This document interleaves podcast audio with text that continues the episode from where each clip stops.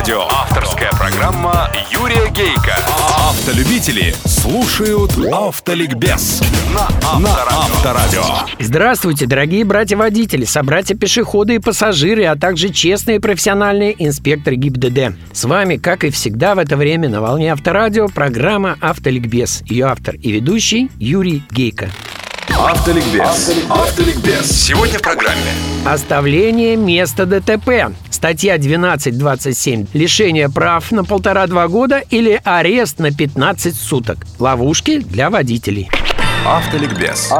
Ликбез. Получил на днях такое письмо. Юрий, здравствуйте. Подскажите, пожалуйста, как быть моей подруге? Дело было во дворе. Подруга выезжала из-за кутка задом в основной проезд, чтобы повернуть в нужную сторону. Не переключила трансмиссию, прошкрябала заборчиком бок машины. Если бы замерла на месте, торчала бы в проезде, блокируя и его, и несколько припаркованных машин. Выехала в основной проезд, как собиралась, и припарковалась через две машины. Вызвала ГИБДД. Сотрудники ей сказали, что она могла убрать машину с проезда, но предварительно сфотографировав и нарисовав схему. А так они приехали и зафиксировали оставление покидания места ДТП. Бред, конечно, но на днях была у дознавателя. И та проронила, что подруга моя, где, вероятно, не понимает, что у нее права отнимут через суд. Подруга в шоке. Как дальше общаться с дознавателем? Затрудняемся. За отдельный совет будем очень благодарны. С уважением, Марина Соколова. Это письмо я показал пятерым знакомым водителям, трое из которых женщины. Возмутились все. Все пятеро назвали лишение прав в таком случае идиотизмом. На мой вопрос, что же тут можно сделать, какой выход? Четверо предложили попробовать дать. Суммы назывались от 10 до 30 тысяч. Пятый мужчина посоветовал обратиться в независимую экспертизу, которая бы установила тождественность и одинаковую высоту повреждений заборчика и автомобиля.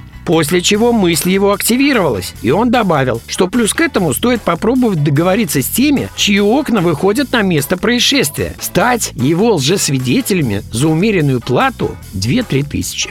И никто не предположил даже, что поведение инспекторов ГИБДД незаконно. Но такое письмо у меня не первое. Пару лет назад водитель фургончика Volkswagen Транспортер поведал мне о том, как его на шоссе под Москвой со свистом обогнал крутой мерз, осыпав при этом гравием, разбив им фару и лобовое стекло. А через 300 метров пост ГИБДД. И что же? Пострадавший водитель до него доехал, рассказал о происшедшем инспекторам. Те оформили ему оставление места ДТП и уже уже на следующий день суд лишил пострадавшего прав. Повторюсь, и в первом, и во втором случае действия инспекторов незаконны. И вряд ли они этого не знают. Скорее всего, действуя так, они рассчитывали на взятку. А когда не получилось, передали дела в суд. Ну, а суд наш... Тут уж просто слов нет. Дело в том, что я тогда о случае с Volkswagen рассказал одному из руководителей ГИБДД страны генералу МВД Владимиру Кузину. И он ответил, что статья административного кодекса «Оставление места ДТП» предусматривает за это нарушение такое жесткое наказание потому, что подразумевает желание скрывшегося избежать ответственности наказания. В данном случае водитель под нее не попадает, так как он сам обратился к инспекторам. Они были обязаны принять меры к задержанию Мерседеса и оформить данное ДТП в соответствии с законом. Марина Соколова, та же ситуация и у вас. Никаких взяток, независимых экспертиз и лжесвидетелей не требуется. Жаль, конечно, что нюансы применения этой статьи в кодексе не прописаны, что позволяет взяточникам обогащаться и наказывать невиновных. И это одна из ловушек, в которые водители попадают из-за незнания закона или невнятной его формулировки.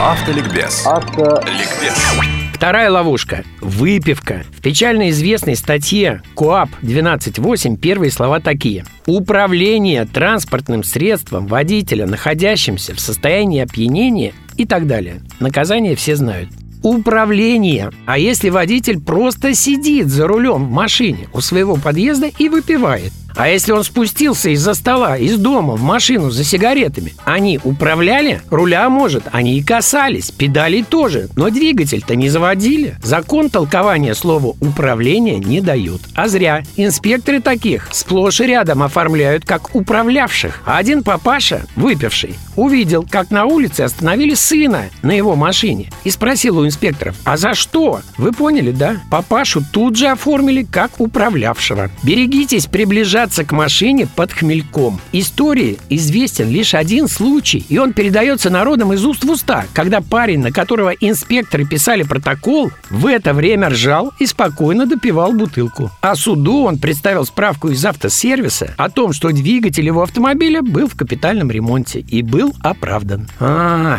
это значит, что управление – это когда в машине двигатель есть. Автоликбез. Автоликбез.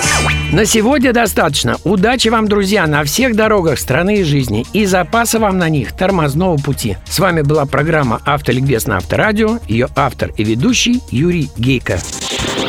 Автоликбез на Авторадио. Авторская программа Юрия Гейка.